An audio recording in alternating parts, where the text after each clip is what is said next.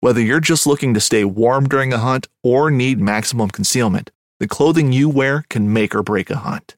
At MidwayUSA.com, we understand hunting clothing has come a long way with more meticulously crafted camo patterns, advanced scent control technologies, and weatherproof options to withstand the elements. Hunters have to wait until their favorite season, but shouldn't wait on gear, which is why Midway USA offers super fast shipping. When you're ready for your next system, log on to MidwayUSA.com.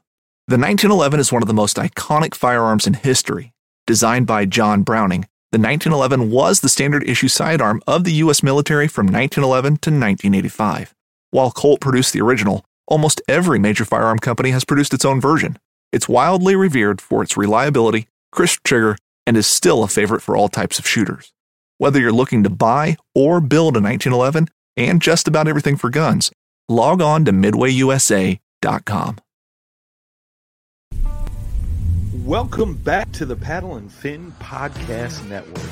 We're brought to you by Pelican Built Tough. For all situations, go to pelican.com. Yak Gadget. For all your fine kayak fishing accessory needs, go to yakgadget.com. Eastport Marina on the beautiful shores of Dale Hollow Lake. For all your lodging, kayaking, and fishing needs, go to eastport.info. Now let's get this show started. Welcome back, everyone. Your host, Brad Hurlbus. And on this episode of Feather and Fur, we have Perry Seitzinger in. So we'll bring him in right away. Welcome to the show, Perry. Hi, Brad. Thanks for having me.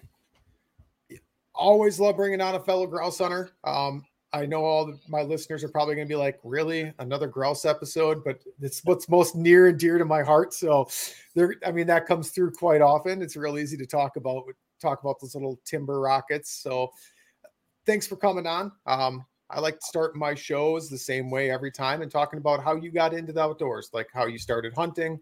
So, did you grow up in a hunting family? Sort of. Um, Dad started hunting when he was about um, in his in his mid thirties, and so that was something that was new to him, but immediately appealed to me.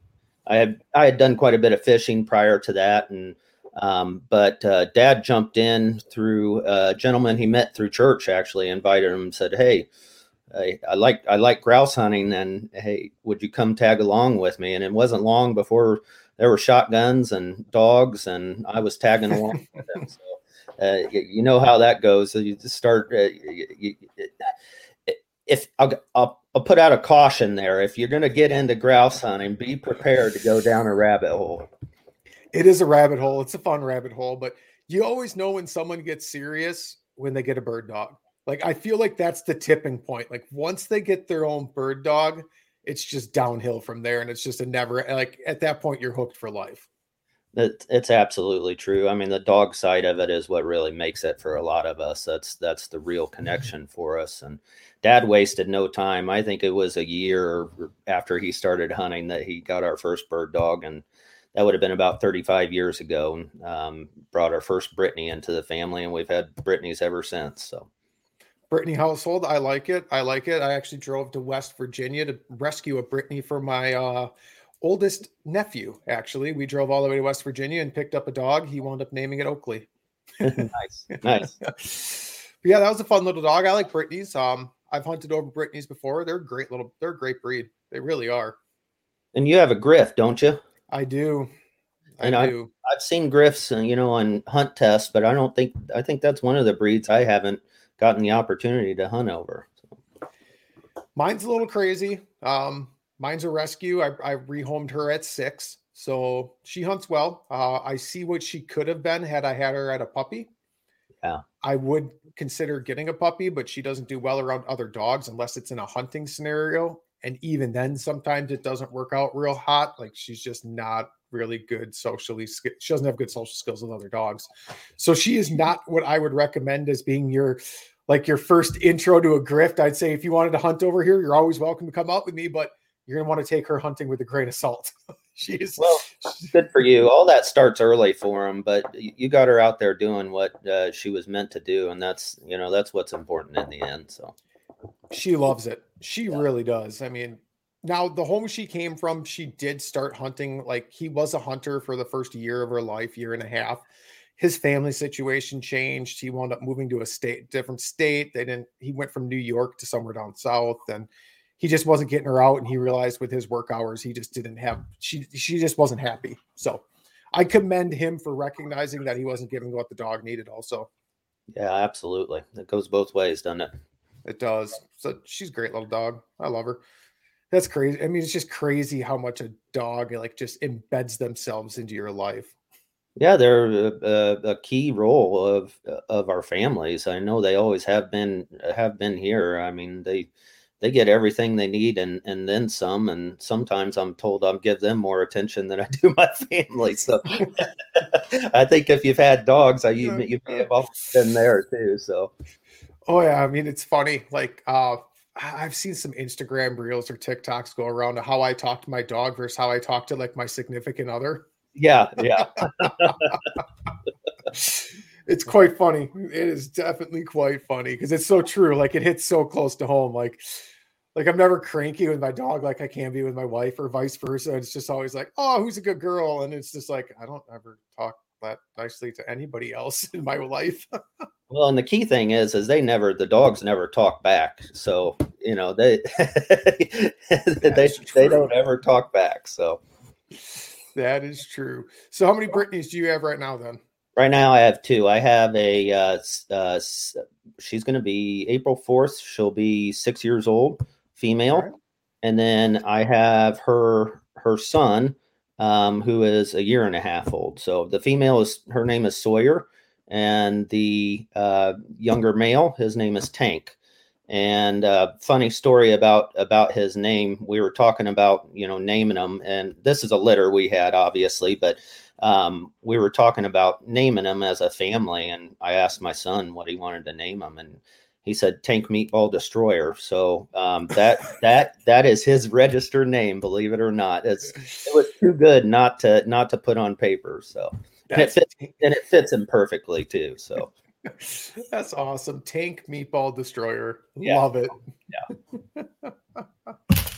Just a big meatball of a dog. Love and it. and he is for Brittany. He's on the big side. He's big bone, muscular, just a just a stout dog. He runs he runs hard and big and um and uh, just just a just a knucklehead type of personality. Just always happy and loves other dogs and just you know it just fits him perfectly. So I'm glad we made that choice. That's awesome. That it, it just brings the family more into it, right? Because now your son has a little more reason to feed the dog, right? When he named the dog. Yeah, absolutely. You know, he's just getting into uh, 4-H obedience and showmanship with them. Um, you know that that litter, I can't tell you that that, that litter of pups um, came during during COVID stuff, and timing wise, it couldn't have been more perfect uh, for a family activity. It gave us something to bond around every day. You know, we have all those chores that come along with having a litter of pups, and um, you know, the routines and the feeding and the weighing them and, you know, getting them out to potty and the whole nine yards. It just was great for a, uh, for family bonding. That's awesome. Kind of, and what a way to break up the whole don't go anywhere, stay at home, this, that, and other thing when COVID first came out, because no one knew what to, at that point, everything was so confusing because nobody really knew. And it was these just utmost like, well, let's make it the tightest regulations possible. So to actually have a good reason to stay home, even because of all these pups and the and the care they need and everything else. I mean, that's just great timing. Yeah, it just brought us a, a tremendous amount of joy. It really, really did. So it was a good decision looking back. We were nervous about it. Um, that's only the second litter of Brittany's we've ever bred. Otherwise, we've always bought from a breeder. And um, I remember dad having a litter of Brits when I was young. And we had that, that litter was actually 12. Um, and so we had to rotate dogs, pups in and out and hand feed them and stuff. And that, you know, I was probably, I don't know, nine, ten years old, maybe a little bit older than that when that happened.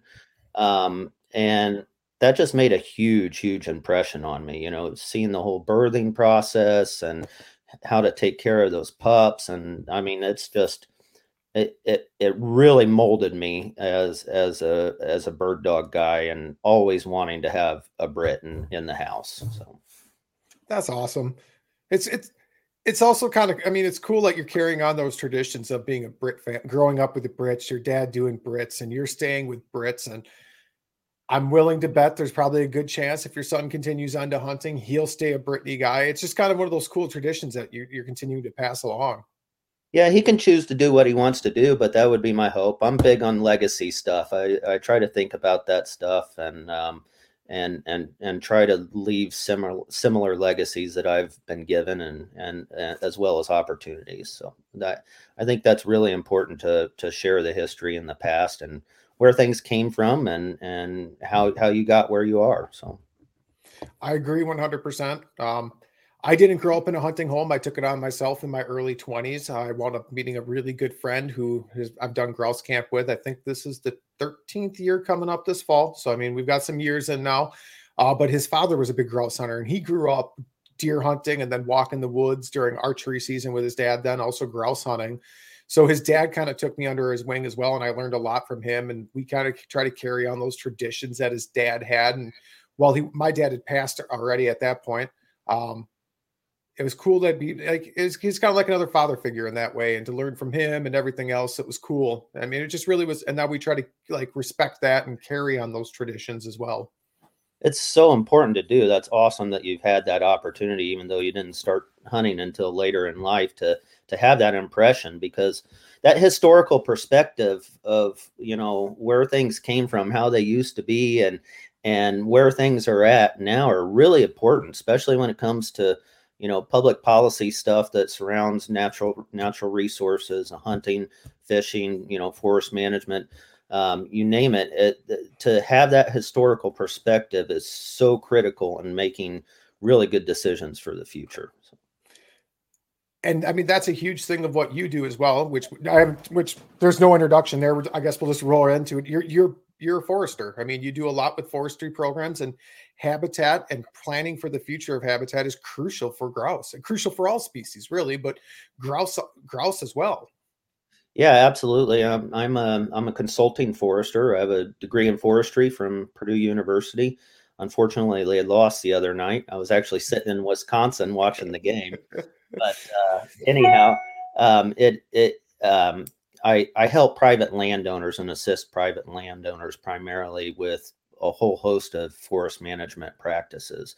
In the end, I'm a field forester. I'm I'm out there, you know, painting trees and planting trees and and spraying invasive plants and species and and doing chainsaw work. Uh, that that's my love. I'm really connected to the land and um, but I, I, I do a great deal in advocating for uh, forest management and healthy forest in Indiana um, and and and helping out with public policy decisions and guiding public policy decisions here as well. So um, it's it's a true passion to me. The the, the forestry is. Uh, it's I'm just as passionate about it, if not more, than you know upland bird hunting. So. And I mean that can tell. I I've followed you on Instagram for a while now, a couple years at least, and you've got some excellent posts out there on different habitat stuff and things along those lines and it seems like there you just have a very a, a, big wealth of knowledge when it comes to those practices and you're, you're very vocal in a good way of making sure that the habitat is addressed now as with grouse and other things. I mean you have to be cutting in order to improve habitat because it's got a, old old forest is, isn't for birds right well, you know, there are there there's there's birds that that depend on old forest and there's birds that depend on young forest and then there's generalists that depend on diverse forest. And so sure. um it, it, it, it's all about balance in the end. We we need a little bit of all of it. I mean, I can think of, you know, uh, a specific spot, one of my favorite spots um, that I grouse hunt and woodcock hunt in Michigan. And we purposely hunt it in in the evening and get back to the truck as as the sun's going down. And the reason for it is is the grouse are hanging out in a mature red oak stand, and if the acorns are, are coming down, um, then then you're catching them out there in the wide open in, a, a red oak stand in the evening while they're feeding, and um, and so so it's important. But what what's neat about that is that that mature red oak stand adjoins a young mixed aspen stand and then also a creek bottom and so you know you'll have all all different types of habitat coming together and that's that's critical. Sure sure. They have the breed they have, they have the nest not nesting they have the they have the roost area the cover they've got the wetland area for temperatures and stuff like i mean because that's one thing i always think about as I've learned more, is how important wetlands really can be to grouse hunting as well. Like a lot of people, when I first started, like wetlands, I'm like, I'm a big woodcock hunter. I'm like, oh, wetlands, but I never really put that piece together until much later that like the lowlands and the wetlands and the swamps can play huge roles for grouse habitat. Yeah, those eh, eh, you know when it comes to comes to those areas, uh, whether it's a tag alder swamp or uh, um, a, a creek bottom, uh, what what's neat about that, uh, you know, uh, a lot of that's dictated by beaver activity, and so um, those beavers aren't always going to stay there. So there'll be times that that stuff floods and dies off, and then and then and then the beavers leave, and and the waterway opens up and it drains back out, and guess what happens? It turns back into to young young successional uh, forest again eventually, but then it'll flood again, and so it's kind of in that per- perpetual state of of young forest habitat, and that's that's what's important. Fishing like a local isn't just about catching fish. It's about connecting with the environment and the people who call it home. It's about hearing the stories and traditions that have been passed down for generations and sharing unforgettable moments with the people you meet along the way. Fishing like a local is having an experience that stays with you forever. And with Fishing Booker, you can experience it too no matter where you are. Discover your next adventure on Fishing Booker. This upcoming concert season will be all about the boots, and Tecovas is your stop for the best in Western style. Tecovas has seasonal and limited edition offerings this spring and summer, including men's and women's boots, apparel, hats, bags, and more. All Tecovas boots are made by hand in a time honored tradition with timeless styles that are always on trend. And Tecovas has first wear comfort with little to no break in period. It's hard to find this level of comfort paired with this level of style. Stop by your local Tecovas store, have a complimentary drink or two, that's WCB style, and shop new styles. The smell of fresh leather and friendly staff are at your service. Many stores even have leather custom branding to make your boots truly personalized. And with regular live music and events, there's no in store experience like it. If you can't make it into a store, just visit tecovas.com. That's T E C O V A S.com. They offer free shipping on all boots, as well as free returns and exchanges, and ship right to your door. Go to tecovas.com and find your new favorite pair of boots today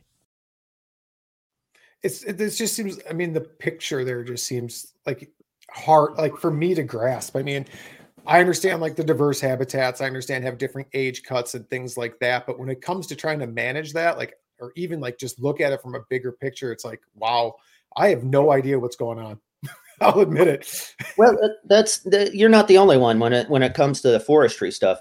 A lot well, i was about to say most but a, a, a lot of hunters um, understand the importance of forest management, um, understand that that it is needed to create habitat uh, for for these birds or other game species.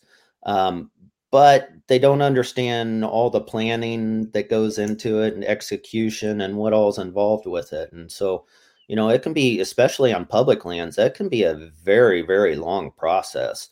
Um, you know, that it starts with, you know, uh, tons and tons of inventory data. So we know exactly, you know, what we have out there on the landscape at, at in, in regards to forest.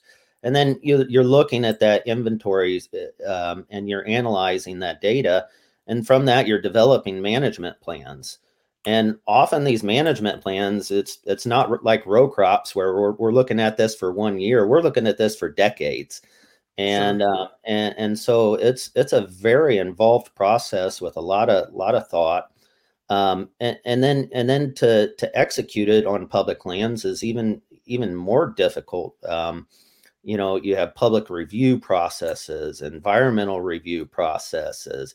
There's all these hoops to jump through before you can finally actually get some habitat on the ground and manage it. And so um, I think that most people don't know what all what all it takes behind the scenes to actually get this stuff done, and that's why it's so important to advocate for it is and and get your voice heard when when there's opportunities to dictate public policy.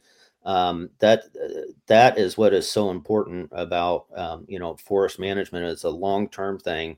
A lot that goes into it. There's a lot of planning, and it takes a lot to to actually execute it. And that's because all the scrutiny from for, from people that that don't necessarily agree with forest management or understand it or want to understand it. And so um, because of that we have to go through all those processes. I've seen i'm trying to remember where it was if it was northern wisconsin or northern michigan. I think it might have been the UP they had a lot of signs out on the public land in the national forest and other things that said this healthy forest is done by forestry is is um created by cutting and forestry practices. And it seemed like they had a really big campaign. I think it was UP. I'm trying to remember. But it seemed like they had a really big campaign going on up there saying, this is why we cut trees. This is why we manage our forests. And it's, it's to create healthier forests.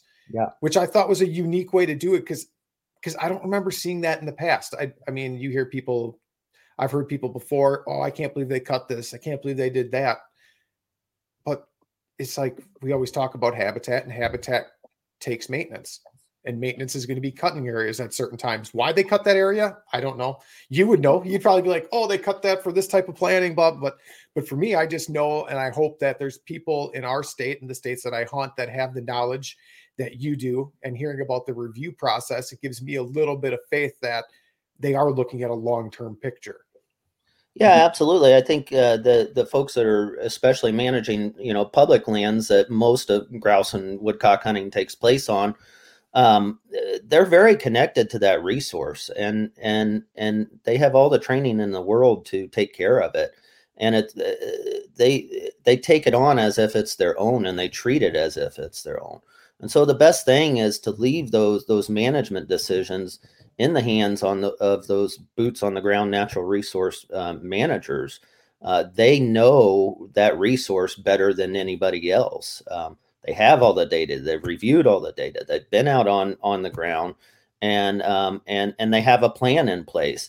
And that plan is certainly going to be sustainable. They want to continue to have their jobs in the future, and, and you know, it's just, just like loggers or the timber industry. They they they want this to be sustainable because uh, they want it. They want the industry to flop, thrive for forever. So, right. I mean, they can't. Uh, I mean, if they're not careful, like logging, if you're not careful in your practices there, I mean, you could cut yourself literally right out of a job. I mean, you could just decimate your entire career path.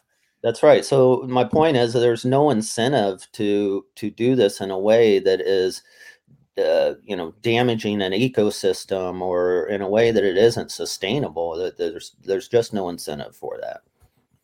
And that makes sense. I mean that makes sense a lot. And and you're right there are the people on the ground that do have the knowledge and there's the ones that i'm going to trust in people like you but people for like the state and different i'm sure there's different i'm sure Ruffed Grouse Society has people on the ground as well and think and different nonprofits i would I mean, because they're always talking about habitat and everything else. So it makes sense that they would provide input when when possible.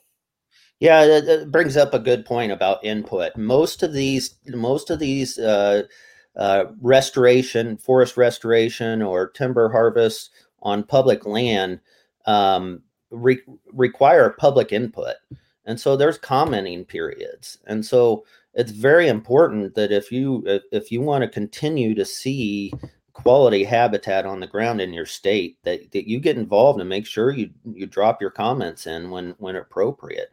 Um, there should be organizations like Ruffed Grouse Society or other uh, uh, forestry organizations within the state that you can get that information from. If if if you don't go to the Department of Forestry, you know, uh, directly and say, "Hey, I would like to know about commenting periods, and and can you make me aware of those so that I can comment on them? Um, eh, the the the reason I have dug so deep on all of this is is you know I grew up grouse hunting here in southern Indiana, and um, you know that was in the '90s, and you know a good day of grouse hunting you can move 12 to 15 birds in a day here Um, now that's a bad day in some states, uh, right?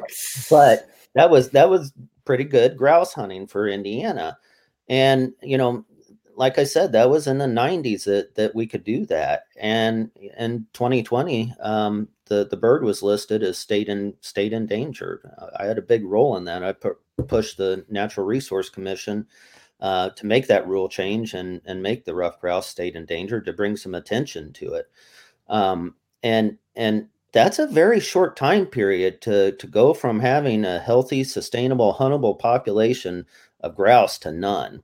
And it has it is primarily due to pressure from those opposed to forest management and a shift in policy in managing our our public lands here in Indiana. And so I say this as a warning to other states that continue to have good hunting. You, you get on the ball now because in Indiana, what happened is we is we we waited too long, and and now we're to the point where there may no be there may be no return. So, so for someone like me that doesn't know what he's looking at, he doesn't understand forestry management planning, things like that.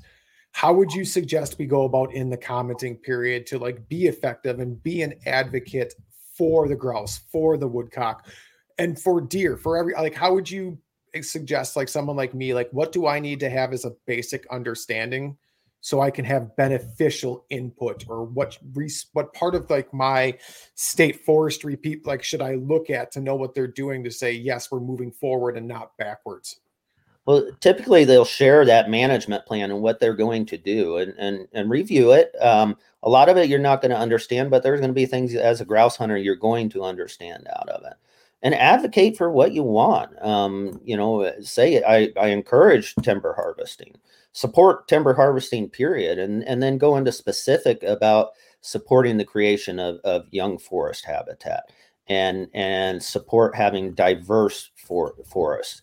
Um, I always I always use the term um, we want to have a diversity of age classes. Okay, so we want to have young forest, we want to have old forest, and we want to have everything in between. And due to the lack of, of natural disturbances on the landscape anymore, uh, the only way to accomplish that is through managing the forest. You know, in, in the past, we had, um, you know, tornadoes, fires, wildfires, uh, beaver activity. I mean, there was even, you know, buffaloes and pa- passenger pigeons had had um, you know a role in disturbing the forest. And and we've we've moved away. The disturbance is less prevalent. Uh, we've suppressed wildfire. Um, and so a lot of those things are gone now and it's our responsibility to step forward and do that. But back to the, the to commenting and to give you a more direct answer i think one of the best ways to do that is to get involved with an organization that is in the know lots of times they will help you guide your comment comments on specific uh, specific topics, st- specific projects, and, and specific harvests. Um, because yeah, like you said, you, you you don't have a background in it, you don't know the specifics, so it can be intimidating to even try to prepare a try to prepare a comment, and whether you know or not, it, it makes a difference. So you know join join join a forestry organization or a wildlife organization or or a um, organization um, like the Ruffed Grouse Society that that is in the know and has experts that can kind of break break it down for you. Um, we're, we're, we're all, a lot of the NGOs and conservation organizations are all working together on issues like that. I know we do here in Indiana. Um, we even formed myself. I formed a co- coalition of forestry and conservation organizations just for that purpose of networking, sharing ideas, uh, keeping uh, uh, people abreast, each other abreast of what's going on at the state house and within the Natural Resource Commission. And um, w- now we don't let we don't let much slip by us, and and we come together. Sometimes we have sign on letters where multiple organizations will sign on to a letter and submit comments. Sometimes we ask people to do it individually. It all depends on the situation. And so being engaged and involved with those types of organization is going to keep you in the know and give you the knowledge that you need to to make these comments and that's good i mean that that that makes sense because it's not my day job i don't on what i'm doing the last thing i want to do is make a comment that actually isn't what I want, right? Because I want the forest to be healthy, diverse age classes, like you said, makes perfect sense. I mean, but I don't want to make a comment that is completely against what I because I think I'm working out the right direction. I think, oh, we want to do it. Like, that makes sense. I support this plan when in really, because I don't understand the plan, I'm actually commenting against everything I believe in because I don't understand what I'm looking at. Yeah, it, you can actually. Yeah, that's exactly right. It, it it can get it can get twisted, and you, without knowing the background, many a times, um, just the background and the politics behind something, um, it could could be to your detriment when you're, you're making a comment like that if you're not in the know. Another thing I would suggest is you know get involved with your your Department of Natural Resource um, um, uh, leaders and administrators. Um, and and don't just talk at them like see what you can do to help them sometimes you know they need help on policy issues in the state house that they are uh, supporting or have developed and there's opportunities to go testify at the state house.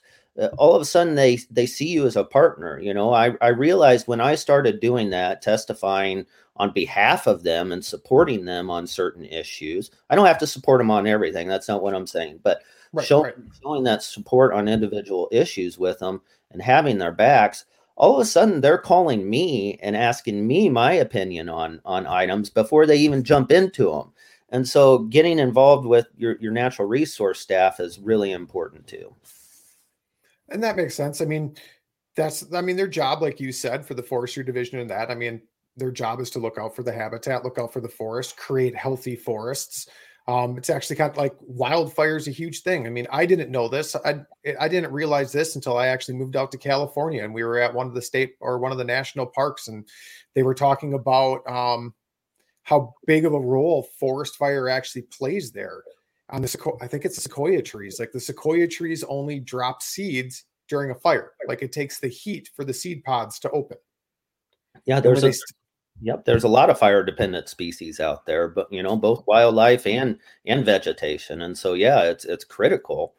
Um, so um, you know, Smokey the Bear campaign has been one of the most successful advertising campaigns in in the history of man.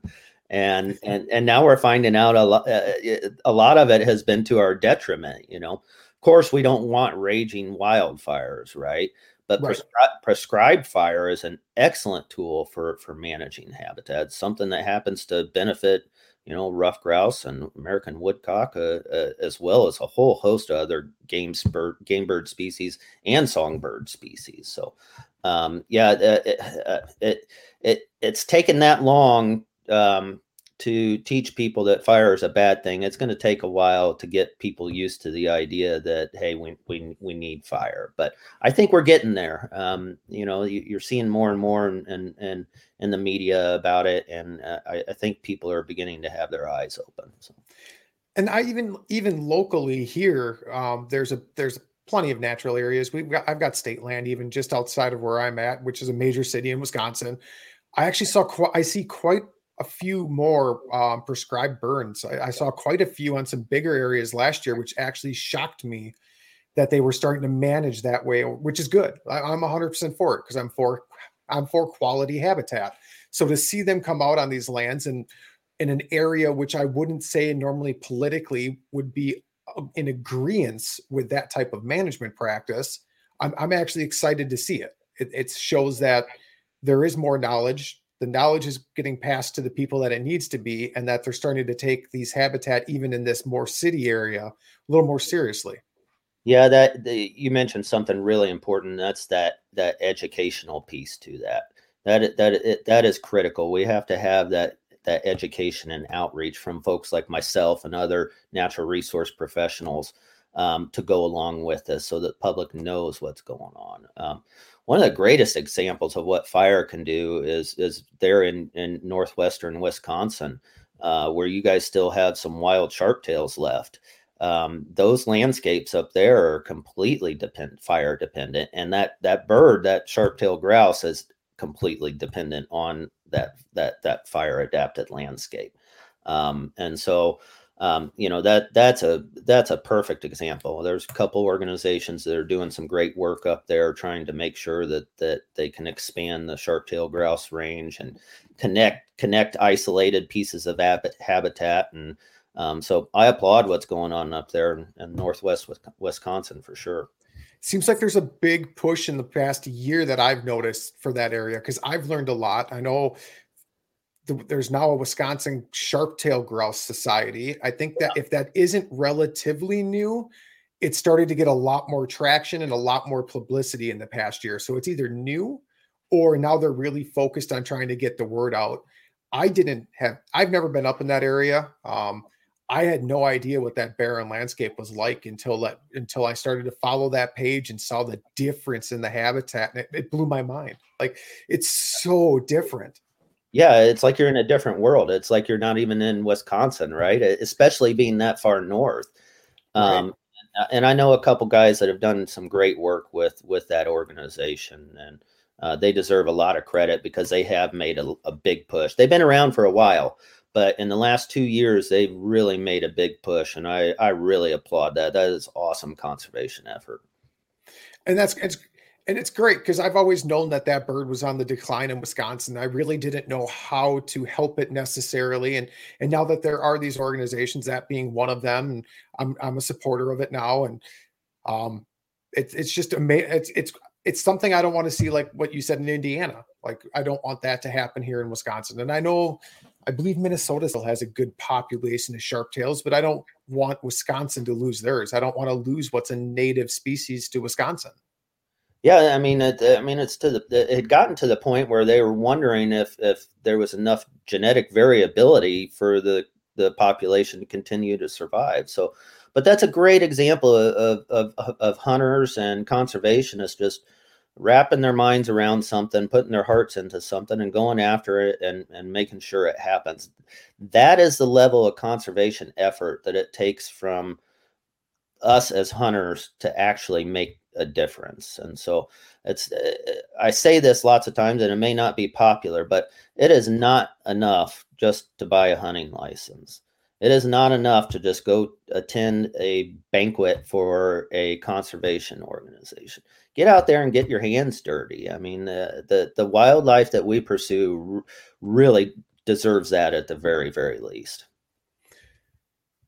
I agree. I, I mean, that that's very well said. I don't even know how to add anything to that because it's our job as hunters to be to be good stewards stewards, right? I mean, we don't want every at least all the hunters I know, and, and yeah, a lot of hunters go through that phase where limits are the main thing. I went through it with duck when I was a duck hunter, man. The only thing I cared about was getting a limit, right? And now that's completely changed because now I'm like habitat. I want to make sure there's ducks for the future. Same for grouse. I want to make sure we have good forestry practice, even though I don't know what that practice is. I want to make sure we have good forestry practice to make sure there are grouse in the future. I want to make sure now that now that I've seen so much more about this sharp tail, I want to make sure that they get the focus and the support they need so they can continue to move these practices so we don't lose that bird from the state.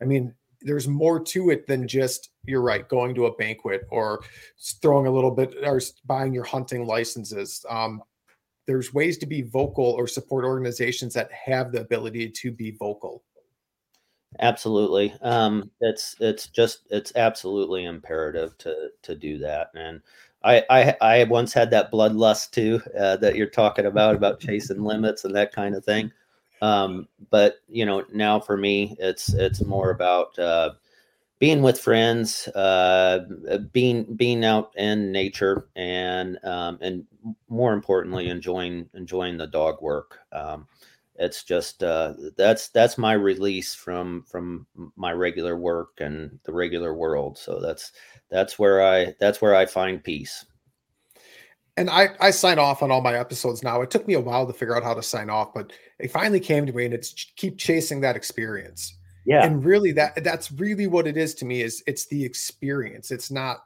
and it's not just harvesting an animal. Like that's just a small piece of the experience. And I don't need that piece to have an amazing experience anymore.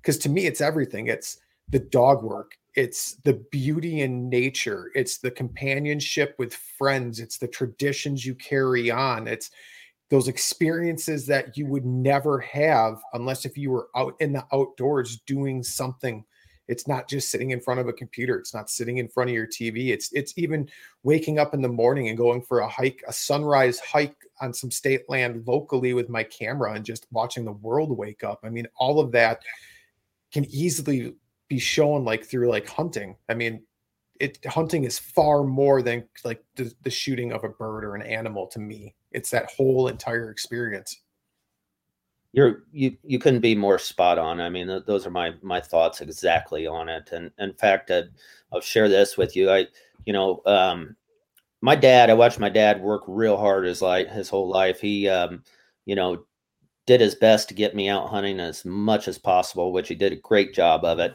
Um and and but you know he had this idea that you know when he retired then he was going to get to go out and chase those experiences that he wanted to. Well because of his health and some injuries he had in his life, he doesn't get around very good. And and and in retirement, he's he's been barely able to to get out and and, and bird hunt with me. And so I kind of realized that I sat down with my hunting buddies um, about three years ago, and I said, okay, here's the deal. We used to we used to have have grouse camp in Michigan every single year, and um, that was just our thing. That's what was going to happen. That's how we were going to get together and spend our time and we still get up to Michigan. But what we decided three years ago is we're gonna we're gonna pick a new state, a new species, and we're just gonna go do it. And we're gonna go do it on public land. We're not gonna be guided. We're just gonna go into the unknown. We're gonna experience the local culture. We're gonna experience the different habitat. We're gonna try to figure out how to find these birds. And man, it's been the best decision we could have made as a group. Um, it's take taken a little bit more coordination and stuff to get it done and work to get it done, but the the reward is so wonderful. So we started a, a couple years back with uh, North Dakota, um, which was an awesome experience. Um, hunting the prairie birds, and then um, last last year we spent a couple weeks down in Arizona, um, chasing chasing uh, three different species of quail and and this coming year we're going to try to get after some sage grouse possibly in wyoming or montana. And so uh, the anticipation of those of those hunts and the planning that goes into them um, it, it's just it's wonderful. And and i know that i'm going to get to experience it while i'm still healthy and able and financially capable of uh, of supporting my my my habit, my addiction. So. it's it's funny you say that that you've kind of changed it up and started doing things like that because it's actually a perspective I've been looking at more, especially after starting this podcast, because this podcast has introduced me to whole different areas of hunting, uh, from guys that are in like uh, Montana, Arizona, California, Utah, Washington, like all these people are like, if you ever make it out here, look me up. We'll get out. We'll get out with our dogs. And it's like, and it's really got me to the point now where it's like when I get a new dog, because Pippa being 10, I just it's really not fair. She's she's she deserves an easy life of retirement now, right? Like I'm not to take her to Arizona and run her in terrain like that anymore. Things along those lines. But when I am able to change my stable up, um, when she unfortunately passes, which is a thing all hunt all dog owners have to go through, which I don't wish upon even my worst enemy because it's just a terrible mm. experience because they're such a pivotal part of your life and so many experiences and memories. But when that day does come, and I've got a new dog, and that's actually something I'm looking to make the change to of making sure I do get one trip a year to a different area for a, a, even a different species, and then once I'm out of species, hunting a different hunting a same species in a completely different state or area, even. Yeah, it, it's just I I highly recommend it. it. It is so rewarding and and you just you learn things. You get to see pieces of the country because of our dogs and these birds. You get to see places you would never ever think of going to or have the opportunity to go and see. And so that is uh man, that's a true blessing to to to be able to to do that. And I highly encourage it for everyone. I mean, it can it, it, it can even involve discipline and and changes in your life like health changes. I mean some of those hunts are really challenging physically. It may require you to lose a few pounds and put in some exercise and prepare in ways that you wouldn't other other way otherwise challenge yourself. So i think it's an awesome thing. This episode is brought to you by visit williamsburg In Williamsburg, Virginia, there's never too much of a good thing. Whether you're a foodie, a golfer, a history buff, a shopaholic, an outdoor enthusiast, or a thrill seeker, you'll find what you came for here and more. So ask yourself, what is it you want? Discover Williamsburg and plan your trip at visitwilliamsburg.com. When you need mealtime inspiration, it's worth shopping Kroger, where you'll find over 30,000 mouthwatering choices that excite your inner foodie. And no matter what tasty choice you make, you'll enjoy our everyday low prices, plus extra ways to save, like digital coupons worth over $600 each week. You can also save up to $1 off per gallon at the pump with fuel points. More savings and more inspiring flavors make shopping Kroger worth it every time. Kroger, fresh for everyone. Fuel restrictions apply. Absolutely. I mean, talking to some of the guys out west, the miles they cover and the terrain they're in, I'm like, oh man, that's nothing like what I'm used to. I better. I mean, I try to stay semi-healthy. I try to. I, I take my dogs out quite a. I dogs. I take my dog out quite a bit and walk. I, I do that, but I am not in the physical shape I would want to be in before a trip like that. And could I do it? Sure. Would I probably be miserable at the end of the day? Yep. I don't want to be miserable. I want to put the time in uh, before I go out there to make sure I am physically capable to actually enjoy it rather than just push through it. Yeah, absolutely. But that's that's awesome. So where, where are you going this year then? Um, either either Wyoming or Montana. We have not decided it yet. Um, it takes a lot of research and dialing things in, and I'm not one that wants to to ask somebody for for a starting point. Even I I want to do the research um, and figure it out on my own. And the reason for that is it makes things so much more rewarding when you are successful. And sure. uh, I can't emphasize that enough to people. Take the time to do all the research on your own, figure it out. The information's out there. It just takes time.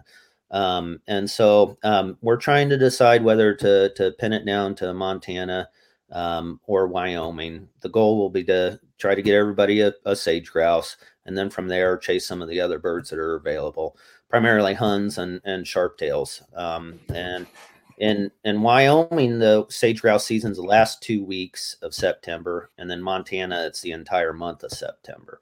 So there's things to consider weather-wise there too, and, and and a lot of other factors. So we haven't quite honed it in yet, but it won't be too long because you're gonna have to start booking places and that sort of thing. Make sure you have places to stay and all those sorts of things. So right?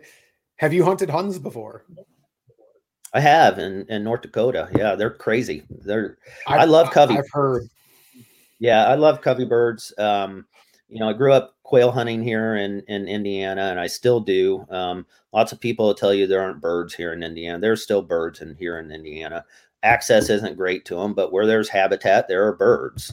Um, you know, I can I can get somebody out on a quail hunt here in Indiana, and we'll find five to seven coveys of quail in a day. Um, those Huns are a lot like a lot like uh, bobwhites, except the Huns run uh, considerably more. Um, and uh, man, just to see those type of covey birds like that on the prairie is a, it's a neat experience. So. Huns are on my list. Huns and quail. I've never I've never got to experience actually hunting wild coveys of anything like that. I've shot, I've planted quail, which those don't count. I mean, that's not even a covey, right? I mean, those are a dog. That's for dog training. There's no, and there's nothing against people that like preserve hunts. That's fine. That's your thing. But I, I prefer chasing birds in the wild. And if I want to go hunt quail, I want to, I want to bust a covey. I don't want to kick up a single bird. That's not now, unless, unless if you busted a covey and then you go back and go back for smaller groups, then that's different. I get that. Like, but I really Huns and quail are definitely high on my list. I mean, those are the things I look forward to when when it gets to that point in time. I look forward to all those new experiences. There's nothing like a covey rise, uh, and you know people describe it, uh, uh, it as covey panic. Uh, you know, you'd think it'd be it think it'd be easy, but uh, most people it takes them a while to figure out how to shoot covey birds because you see a you see you see a covey of birds get up you pull up your shotgun and shoot and forget that you have to pick out a single bird but you got wings in your face and dogs going everywhere birds going everywhere and, and it can be difficult to to figure out how to shoot covey birds so it's it's it's tough so I, I can believe that completely because I see that in new duck hunters where they just pull up and there's and they start flock shooting. I'm like, you got to pick a bird. You got to. I know it's hard. Slow down. I know you don't think you can. There's more time than what you think, and I know I'll make all these mistakes when I first start hunting these birds. I know it, and I'll have to go back and be like, you tell new hunters this all the time. You got to listen to your own advice. Slow down. Pick a bird. Take make a good shot. Yeah, but you know, uh, uh, that the good thing about that is that failure again makes makes success in the end all that more enjoyable. Um, you know, uh, t- today, uh, you know, especially with the mapping apps and and stuff like that, and social media, um, you know, it, it's kind of that want everybody kind of wants that instant success. When I when I first started grouse hunting, you know, almost 35 years ago, I had a compass, a topo map, and a dog with a bell on its collar. I mean, that that is it, and some walking boots, you know. And there was no, I mean, you were going into the complete unknown, and it took a long time to figure out how to be successful at it. But once I was successful at it, then all those troubles, all those failures, all that hard work, man, that made made it so sweet and so enjoyable uh, and so impressionable. I just I encourage everybody to kind of get back to those roots. I agree. I mean, technology is great. I, I still try to keep things as simple as possible, especially grouse hunting. I always have a compass on me. I don't. I trust all my electronics. I still use electronics. I'm not saying I don't, but I always have a compass on me. I pay attention which way the road was heading when I walked in, so I can get back to the road. Things like that, because I'm always not paranoid, but I want to make sure I make it out of the woods. And yeah even in the north woods of Wisconsin, as long as you can walk in a single direction and you have general idea of the area you're in by looking at a map, eventually you're going to hit a body of water or another logging road as long as you can keep walking straight. It's if you start walking in circles is when you're really going to get yourself in trouble. Yeah. You better take note and know which way that stream was flowing when you were walking in. Make sure you're going the opposite way. And, and, and I'm not I'm not knocking the technology. I utilize all of it myself. My dogs have electronics on them. You know, I have I have the mapping apps and and, and all that, and I use them in my forestry business all the time. And sure. so it, it's a great tool. Just just be willing to put in that time, and and you'll find that the reward is all that much greater. And and I know I know where you're going with that. I, it wasn't a knock against technology, but there are hunts I go on where in areas where I, am very comfortable that I will leave some of that at home. I mean, I'll make sure my dogs are safe always. I always make sure I'm running some sort of collars as I, I, run GPS collars now because in case she would ever bolt for some reason, who knows what happened. I want to make sure she comes home at the end of the day. I don't want to be sitting there leaving a kennel and my jacket out where my truck was parked, hoping she makes it back to it. Like that's not a feeling. I, I don't think I can emotionally go through that well. I've so, been there. I've been there. I've had to leave a hunting vest at the at the parking spot, and luckily the next morning uh, that was our very first Brittany. Um, he was he liked to chase deer, and we didn't have e collars or at least reliable e collars and and in that day. Um, and so um, luckily he was laying he was laying on that vest when we got back the next morning to to pick him up. So and and you're right, that's uh, man, what a better what a better insurance policy than a than a tracking collar. We ran into that up north this past year. We were walking into a grouse cover and we heard a we started to hear a beeper collar off in the distance. I'm like, eh, let's go somewhere else. And the beeper kept getting closer and closer. I'm like, this is weird. Like this dog is coming straight at us, and you can hear someone way in the distance with an occasional whistle. I'm like, all right, let's get back to the car because I already know my dog doesn't like other random new dogs. So we got our, our dogs kenneled up, and all of a sudden here comes this this English pointer bolting out of the woods, looking at us like, hey, where am I? Yeah. I'm like, uh, I'm not just leaving this dog. So this dog basically ran like we just like, well, let's just start walking down the road and figure out where this guy was. And we actually ran into him. He was heading back to his truck. And from the way he told us he went in, this dog was a solid mile away from him. Yeah. Which, which in the grouse woods, in the north woods, it was I, I know a mile out for those guys out west mean nothing. Like their dog's range. A mile in the woods up north, that's a long ways away.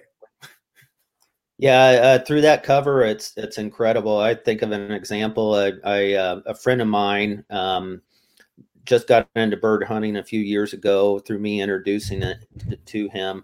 Um, come to think of it, all the guys I regularly bird hunt with, I introduced them to bird hunting, which is pretty rewarding in of of itself. But um, and, and I got a pretty unique clan of guys that, that I hunt with, core core group of guys that I hunt with. But he um he he, just loved grouse hunting from the get go, and and he decided he was going to get a dog. But uh, you know he's an executive. He doesn't and has three children. Didn't necessarily have the time for his first dog to to do a bunch of training. So he decided he was going to buy a. Uh, it was like a nine or ten year old NSTRA dog. It had run the NSTRA circuit for years and years and been really successful as a pointer. And um, I'm going to tell a couple stories about this dog just because he's so so entertaining. But you know, the first the first run we had him out on, um, it, it, my buddy Joe had only had him for two weeks, and so they really had no connection. Like, sure here he is setting them loose in the North Woods, and that dog wasn't going to listen to Joe for nothing. Well, we're watching we're watching the the uh, the screen of the tracking collar of the handheld, and he's at 200 yards, and he's at 400 yards, and before we know it, this dog's out 1400 yards. You know, and in the North Woods, going going through tag alder swamps and beaver ponds and aspen thickets and you name it.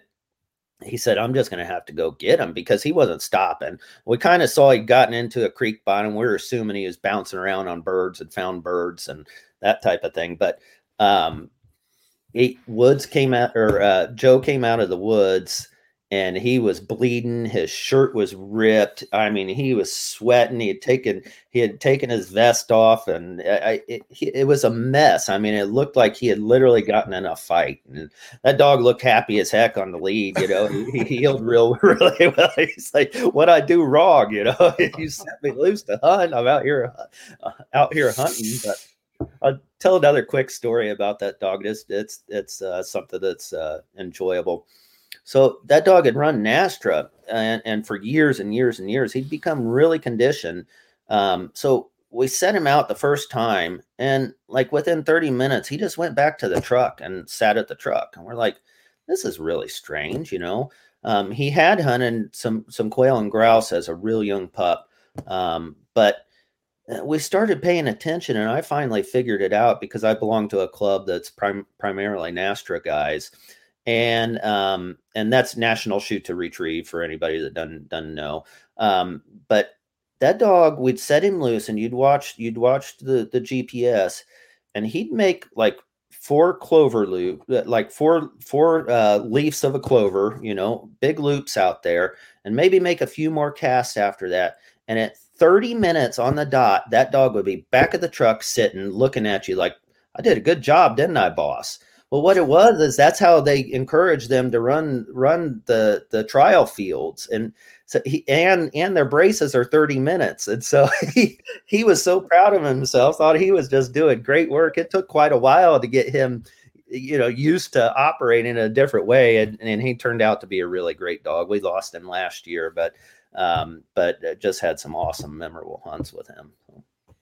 That's awesome, and I know there's a lot of people that don't agree with buying started dogs or finished dogs or anything like that, but I, I've, I'm a, I'm hundred percent for it. I really am. I've had conversations on this show before because if you don't have the time to train it, there's no no there's nothing wrong with buying a dog that someone else trained or taking a dog to training as long as you get to continue to enjoy the outdoors. Like there's people that love dog training that are super passionate about it. I love dog training, but if I don't have the time to do it, there I have no there's I'm not too proud to take my dog somewhere for help to make sure the dog is safe and has and is trained and is a good experience for everyone.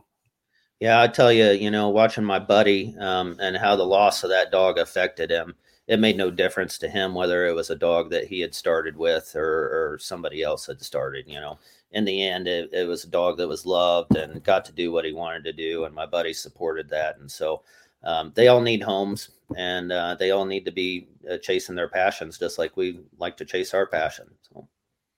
and I actually there's a show that touched base quite a bit on this and i am going to say it again because i don't want people to get the wrong idea just because a dog's a washout for field trials or something like that doesn't mean that it's a bad dog. It's probably more dog than a weekend hunter would ever like need. Actually, it's just because they can't take the pressure of what that circle, those different circuits need.